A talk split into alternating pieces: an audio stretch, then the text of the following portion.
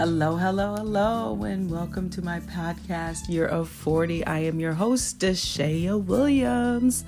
I am excited to talk to you today about Lolita McCauley. She is a woman that I met when I was a student at Penn State. Her husband was coaching there at the time, and so um, I got to meet her because I would go over and babysit for her kiddos, and she had she had four kids at that time. Um, ultimately, she has five kids, but oh my goodness, they were so cute and she was just so lovely. And Lolita just handled them so eloquently and excellently because they ranged in ages and many of them were under two at the same time. And she just did a phenomenal job.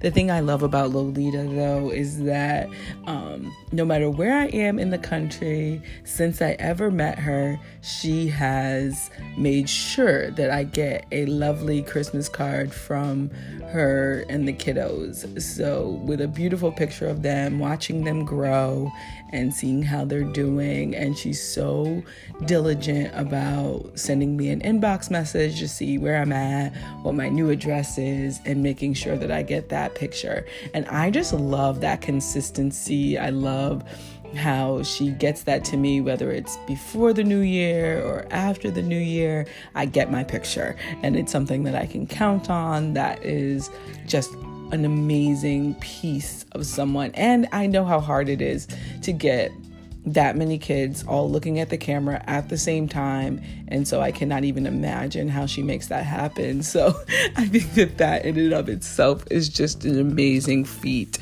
Um and I also am inspired by how she has gone through some really hard things and just like got on the other side and stepped up and got to a place where she surrounded herself with her village so that she could overcome and and be successful in the next phase of what she was doing. So I think that that is super amazing. Again, it's a lot of it I've seen through watching Facebook and making assumptions, but just to see her get back up and see her keep moving forward and see her keep doing the thing and just knowing her character from the time that I got to be in her presence, I'm just in awe at her ability to keep moving forward with not just herself, but with five kids also. So I think that that's amazing. And just seeing how each one of them has gone off to college and um, you know, some have graduated already, and how I know that she had to be a big part of that to make that all happen. So I love, love, love Lolita just because of who she is and who I've gotten to see and how I got to be around her and see her just execute excellence in a way that is motherhood, you know, and just stepping up. And I hope that she is taking time for herself now that all of them are pretty much grown and um, is doing stuff that that brings her light and joy as well. So thank you, Lolita, for inspiring me through your motherhood, through your strength, through your consistency. I so love you and thank you for being you. You are wonderful in all that you do. And thank you for supporting me. I see when you do your likes, I see when you um, are just you're just so supportive and you like like my different things that I put up and you support me and I am grateful for that. I see it. I see you. I'm grateful for you and I pray that we get to get together again sometime when the world opens back up.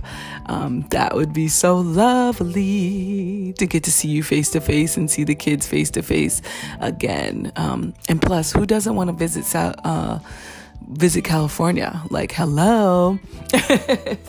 okay, I will talk to you all soon. Have a great day.